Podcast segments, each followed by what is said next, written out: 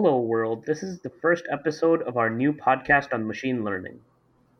The point of this show is first and foremost to explain new interesting things that we're learning about in the world of machine learning and and talk about them in relatively accessible terms even if your background uh, isn't specifically in machine learning. So rather than to be instructional and to teach machine learning from scratch, our goals are to talk about things we read about, things that we are curious about and decided to research, and things that people we know or have met are working on. So I guess now we can introduce ourselves. Um, I'm a I'm, my name is Brendan. I'm a student in Northern Ontario and a I guess hobbyist machine learning developer. I'm currently working with the Dark Matter Observatory SNOLAB on deep learning for particle identification, and I've worked on some previous projects related to uh, machine learning and self-driving cars. I'm a student in California near the Bay Area working on robotics research, especially the applications of deep learning and semantic segmentation to robots, and I've previously interned on the embedded team at NVIDIA. So, we're not going to assume a super great amount of knowledge about machine learning. So, our intention here is to start with an episode to kind of survey the field at large and talk about what it is in basic terms, why we want to use it, some example applications, and then in future episodes, we'll talk more in depth about new things that are happening in specific applications. So, Anish, why don't you go ahead and start about why we want to use machine learning? So we want to use machine learning because conventional programming is hard. Conventional approaches to computer vision, audio processing, etc., usually end up being very brittle. So an example of this would be distinguishing between cats and dogs. If you imagine trying to write a an, like a a conventional vision system to detect ears, eyes, the nose, the tail, uh, what have you. And and this is quite a difficult thing to do and usually does not work very well using things like line detections. Machine learning is quite often the better solution to this because with machine learning you can take advantage of human intuition to create a training set and then use that to train a neural network which can automatically learn these features like eyes, ears, colors, facial shape, etc., by processing the entire image and segmenting chunks of the image which can which contain these various features and by combining these features it can distinguish what's in the image it could be a cat a dog a human etc perfect so so now let's talk a little bit about what machine learning is in basic terms so Wikipedia says that machine learning is the scientific study of algorithms and statistical models that computer systems use to effectively por- perform a specific task without using explicit instructions, relying on patterns and inference instead. So, this encompasses a huge field of possible systems. Um, the simplest being simple, uh, simply fitting a line of best fit to a set of data, which is, is a very simple way to make predictions on sets of data that are arranged in a line or some convenient curve like that. And there are other simpler machine learning methods like uh, support vector machines, which you may have heard of, k-means clustering, which are used to find clusters in data that contains no labels, and uh, related things like this. And the recently what's become the most common form of machine learning is neural networks, which I think most listeners will be most familiar with. And neural networks include there's many types of them including things like convolutional neural networks which are often used on image data uh, recurrent neural networks which are often used on text and sequential data generative models which can be used to, for things like Uh, generating anime faces and detecting document forgeries as well as things like reinforcement learning which are often referred to as deep Q networks, which can create game playing AIs, such as that used by Google for their Pong playing AI that they created last year. So basically, yeah, what we're trying to say here is that machine learning has takes an, an, essentially infinite number of different forms that can be applied to various applications, and what they all have in common is that they learn from data rather than being programmed manually. So now we'll give you a bit of an introduction into how machine learning actually works. So, from a mathematical point of view, your neural network, or any machine learning model for that matter, is essentially a function. Just say f of x, where x, the input to the function, is any data. It could be an image, a piece of text, some numerical data, and f, which is your function, is your neural network. And then the output of f of x is whatever your neural network is outputting. For example, for object classification, the X would be an image, say an image of a cat or a dog or a human, and the output would be the classification of what that image contains. And the whole process of machine learning is determining what that function f of x will be that will take an input x and output your desired classification. So, Brendan, why don't you talk about how this f of x is found? So, as you can imagine, finding this f of x is a pretty non trivial process because it is, I mean, you can see that because it is hard for a human to write a classifier using conventional line detections. So, the way that this is done automatically is using what's known as a loss function. And a loss function, or, or scoring function, or cost function, it goes by many names, is a function that tells you how well you're currently doing. So, you can see this in biology. You know, the loss function uh, can be equated to reward sensors, and it'll go up when you eat food or when you uh, discover something new or when you make money. And this loss function, or rather, it'll go down when any of these things happen, and it goes up when something bad happens. So your goal is to minimize this loss function. This can be done in many different ways, and in neural networks, the most common is through backpropagation. And the way that this is essentially done is that you make the assumption that the loss function is differentiable, which means that its slope at any given point uh, within the possible set of parameters of the neural network is well defined. And what we can do is take the parameters of the neural network, also known as weights, which are similar to weights within neurons in biological brains. The idea is that you will find the adjustments to the weights using the chain rule in calculus that can be used to reduce the loss function from whatever value it is currently at. And uh, when, when this is done over and over and over, that when this process is repeated, gradually the weights of the network will approach a position that minimizes the loss function. And at that point, you will have a well optimized cat or dog classifier or whatever it is that you're trying to create. Yes. So, in order to run through this process, you need to feed the neural network a lot of data. Generally, your data set is split into three, three separate data sets a training set, a validation set, and a test set. The reason for having separate validation and test set is to prevent a phenomenon known as overfitting. Overfitting is when the neural network is not actually learning the features you want it to learn, which is the cat, the dog, or human. It's actually learning specifically the images that it's being trained on. For example, if all of your cat images ha- had certain pixels in certain locations, say if it looked at the very central pixel of the image and memorized what pixel it was for a cat and what pixel it was for all of your dog images and learned just that, the neural network would still successfully classify all of its training data, but be unable to classify any new images since it's only memorizing a single feature that's not unique to the cat or the dog, but only to the training images. This is why we use a test and validation data set. By using a validation dataset to test the neural network after training, you can distinguish whether the neural network has actually learned the features that you want it to learn or if it's just overfitted and learned about your training set and only memorized that. Finally, the test dataset is used once the neural network has been completely developed for a final rating of its performance for comparison against other neural networks. Right. So I'm just going to add a little bit to that and say that uh, an additional reason that test sets are often used is when you are testing many different formats of neural networks in a row or different network structures.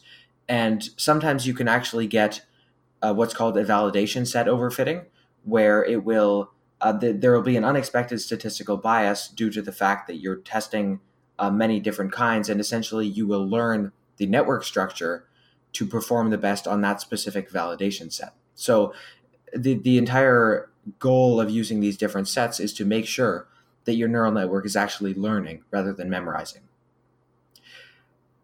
Now, I'll just talk a little bit about the categories of applications that you will use neural networks for.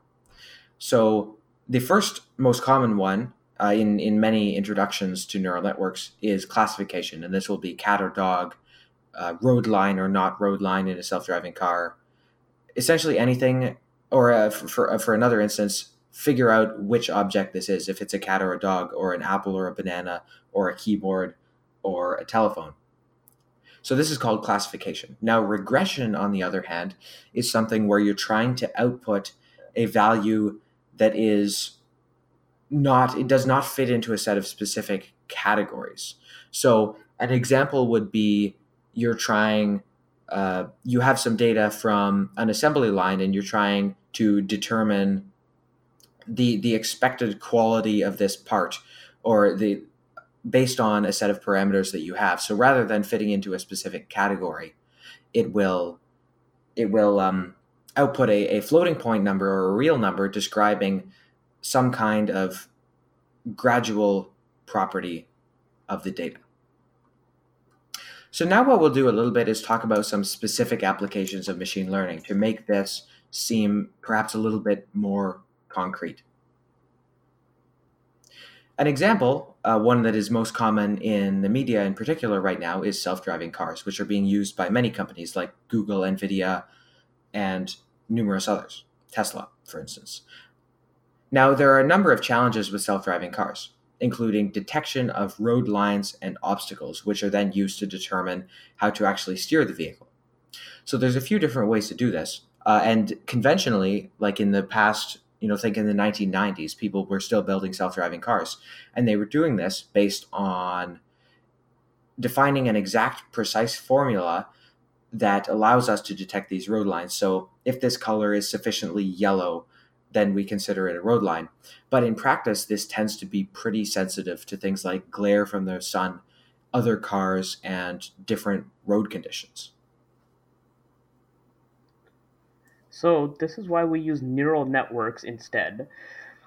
Because the neural network can not only learn the specific features, but it can also learn which features to ignore. Things that Brendan mentioned, like the glare, other cars, and variations in color, amongst other issues, which would trip up a normal algorithm because it would think that these features are part of what it's detecting. The neural network can learn to ignore simply by training it that the addition or removal of these features has no difference on the actual output. So this can so one way that this is frequently done is say you want to teach the neural network to, to ignore shadows. So instead of having many photos, some with shadows, some without shadows, you can take the same photos where, say, it's detecting the lane lines and artificially add shadows on top of the photo and then train the neural network with both the photo with and without the shadow that at the output, the location of the lane line would remain the same. This would allow the neural network to eventually learn to ignore shadows since with or without them, your output is exactly the same. And one way we develop these neural networks for any sort of image detection or classification or regression task is using convolutional neural networks. Convolutional networks slide up something of a sliding window, but trained, where essentially it looks at small chunks of the image in order to find features in each part of the image. Since, say, if we're detecting a cat, having that cat anywhere in the image is still the same. So instead of having to detect at every location of the image, the same detection is run across the image. And wherever the features are found, the neural network can know to ignore the position and only consider the features and their relative positions to each other, which is the main advantage of convolutional neural networks. And one major example of this, in keeping with the self driving car example, is end to end self driving car control. This is essentially a regression model where, given a single image from a front facing camera on the car, the neural network learns to steer the car. So, this is done by first creating a training data set, which is done by having a human control the car and having a camera which re- continuously takes images and corresponds them with the steering angle, whether the human is steering towards the left or the right or going straight, and then feeding all of this data into a convolutional neural network whose input is just an image and whose output is a single number which corresponds to the steering angle. And as described earlier, techniques like adding shadows and changing the colors are frequently used so that the neural network will not only work in the conditions it was trained in, but also in other conditions, such as b- distinguishing between the day and the night, or when it's brighter, or when there's shadows, or when there's other cars in the way, by artificially adding these features into the images. And once this is completed, eh, you have a neural network that can be put onto a car and run in real time, taking just a single camera image and converting it into a steering angle. And NVIDIA was uh, previously able to successfully control a real car with this.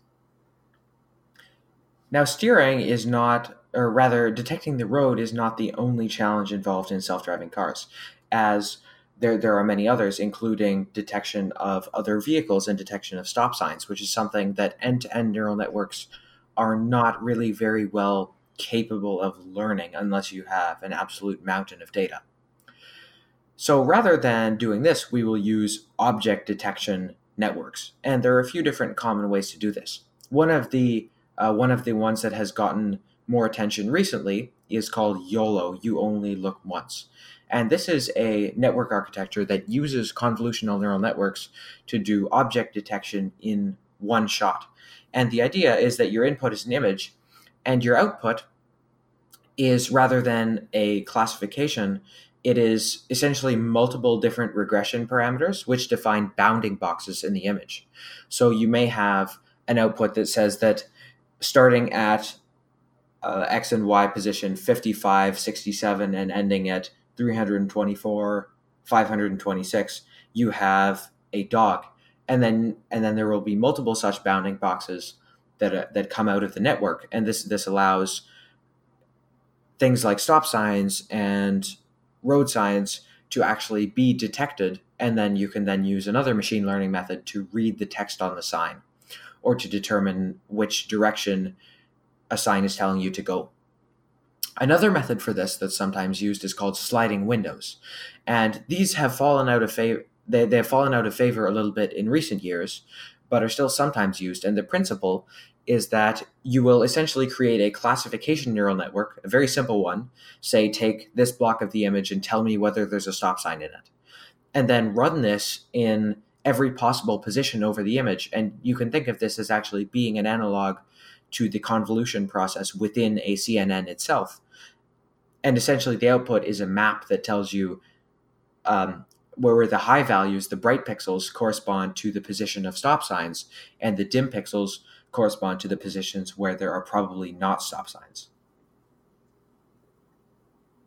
Yeah, so as you can see, object detection is a very important part of self driving cars, but sometimes you don't just want the locations of the object, but you want the exact boundaries of the object, or sometimes it's not even a single object, you want a broader scale, a broader scheme of things, say the entire road, which you can't really consider to be a single object, but it's actually a region in the image. So how this is done is by using methods known as semantic segmentation, or more generally just types of segmentation. An example of this that I've been working on recently is say you're trying to build a robot that can navigate in an indoor environment, and you want this to be able to avoid obstacles. So the conventional way to do this is either by using something like a LiDAR, which has many limitations and it's expensive because it can only detect objects in front of it and but it can detect anything regardless of what kind of object it is unless it's something of unless it's something like a staircase or a glass window which the lidar cannot see since it only looks straight forward another way that's recently been used on a lot of robots is using object detection, where it's trained to detect humans, uh, chairs, tables, walls, etc. But these, this can only detect discrete objects. So if a new obstacle were to come into play that the neural network had not been trained for, it would be unable to detect it and simply think it was just part of the floor. So the solution that's been used that I've come up with is using a segmentation neural network where essentially the network is trained to detect the floor around it where it instead of detecting a single object it essentially segments this region by labeling every single pixel in the image where any areas that are part of the floor are labeled in the output of the neural network as free space so the output of the neural network will just be another image which has two diff- only two colors, either one which is free space or the other which is obstacles. So instead of having to distinguish discrete obstacles, it distinguishes regions that are free space and regions that are not. Okay, Anish, so I'm going to ask you a few questions about this project that you were talking about. So, uh, about how semantic segmentation works and how you're applying it, uh, so that we can hopefully provide a bit more context for listeners. So, would you be able to explain to me, in basic terms, how does semantic segmentation work? Like, what? How is the network structured? How do you get from a photograph of the room to a map that tells you what object is what? So essentially, the goal of semantic segmentation is that you're taking a single image, which is usually a camera image, plus in some cases some auxiliary inputs, and your output is going to be another image with the same dimensions as your original camera image, but with the different classes in the image overlaid.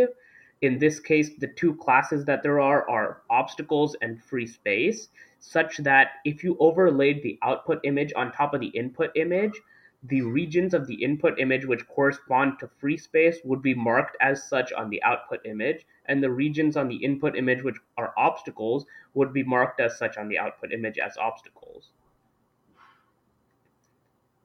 So how do you how how is the uh, how is the network structured? So do do you go I mean, as I'm aware, most convolutional neural networks start with a large image and gradually downscale the image until you get down to a single neuron, which will be your classification. How does how does this differ for semantic segmentation? So semantic segmentation is more like a pyramid or like a double pyramid. Like if you consider a regular convolutional neural network to be a pyramid where it starts with a large image and slowly decreases its spatial dimension or the width and the height until it reaches the size of a single neuron or a few neurons. Semantic segmentation is like two of these one where it first takes the image and runs it through convolutions that make it smaller, although not down to a single neuron, but it makes the spatial dimensions of the image smaller while capturing data about what's actually in the image at each region in the image. This is where the fact that convolutions slide over the image helps because it can capture each part of the image separately and it does not get hung up on things like whether a certain class is near the bottom of the image or near the top. It treats the whole image the same way. And then there's the inverted part of the pyramid where it grows the image based on the data that it has about the features of the image. It grows it back to a full size image which in this case is done through a transpose convolution, also known as an inverted convolution. Interesting. So, what you're doing here sounds a lot like compressing the image data and then decompressing it into a um, into a set of regions that contain objects. Uh, yes, pretty much. And what this allows is there's two benefits of it. One is that the part of the neural network that's compressing the image can actually be pre trained on a completely separate data set. In this case, I pre trained the first part of the neural network on ImageNet, which is just a standard run of the mill object classification data set. And this allows the neural network to be trained on a large data set to begin with. And then I only need a very small amount of semantic segmentation specific data data in order to train the network. That's interesting. So what you're doing is essentially pre-training the line and corner detections um, and, and whatever simple features you have and then you are you are repurposing this initial data abstraction to uh, to segmenting a room would that be an accurate way of looking at it yeah, effectively, that's how it's done. And this, the main purpose of this is because getting a classification data set is very easy, while manually labeling a data set for segmentation is much more difficult in terms of human labor because the labeling process is much slower. Cool. Okay, so what categories are you actually classifying the room into? Is it a binary classification? So in this case, yes, it's a binary classification. I found that I tried other methods which having different parts of the room or different types of flooring as different classes, but it, uh, unless the use case actually necessitated these different classes, the g- overall goal of detecting obstacles, it didn't help at all. Interesting. Okay. So once you have this map of what is free space that you can drive on and what are obstacles or drop offs or staircases, what do you actually do with this? How do you take this map and then use it to um, to navigate? Because I know that when you have a camera, it has a perspective view, which is very different from a top down view that you would use to plan your path.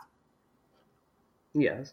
So this is where it gets interesting because given the camera image, it uh, as you said, it's not a top down view. So it actually needs to be projected in such a way that you can get a 3D point cloud out of it.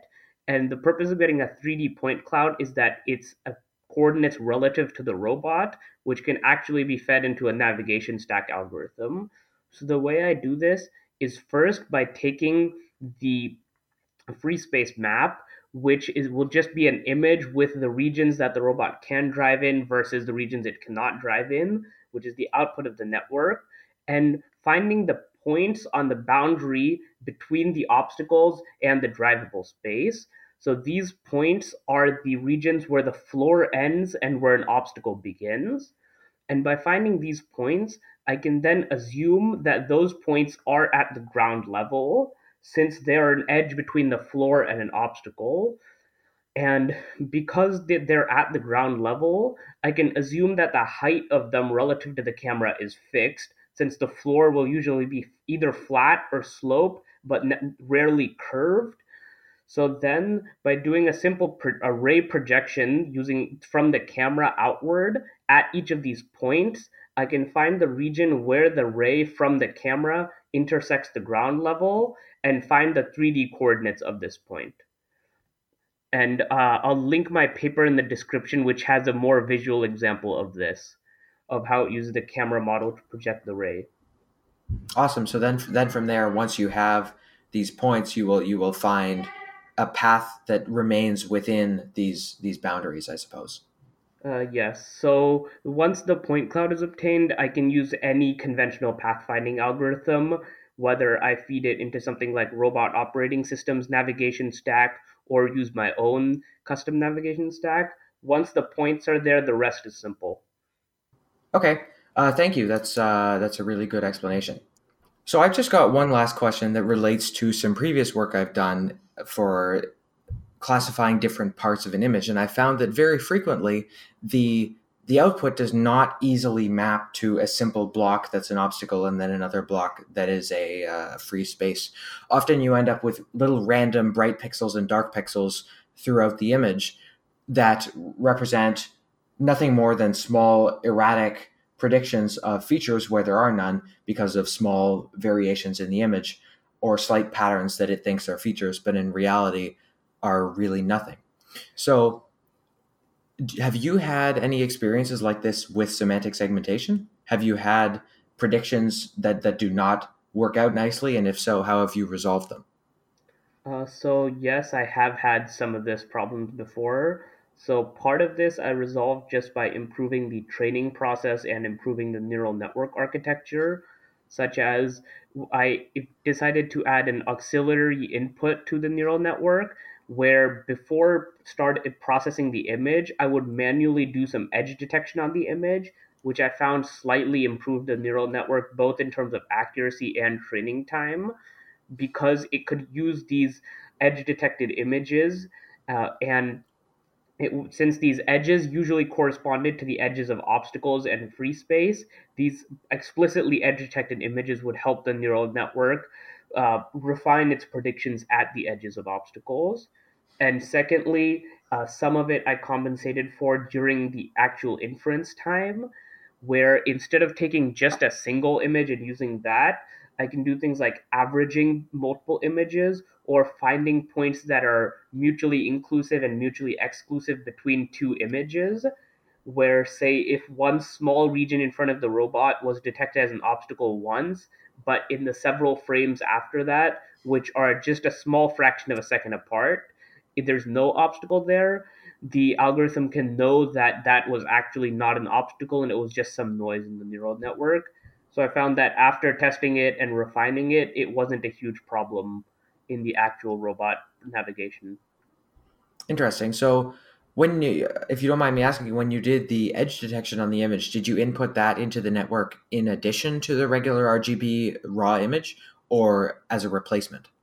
Uh, I inputted it in addition, so, so it can use the RGB image to detect colors and features, but actually near the very end of the neural network, in the part where it's done the processing on the uh, the color image and scaled it up again, in the middle of that scaling up or that upsampling process, it injects the edge detected image just for very small refinements at the pixel level of the edges of the obstacles. Okay, thank you. That was a great explanation. All right, I guess we should. Uh, I guess we'll wrap up our first episode here. Thank you for listening. We hope you enjoyed it, and we uh, we are planning to do uh, future episodes as soon as we have time. And you can feel free to contact us if you have any questions or any interests or would like to be on the podcast. We'll put our emails and contact information in the show notes.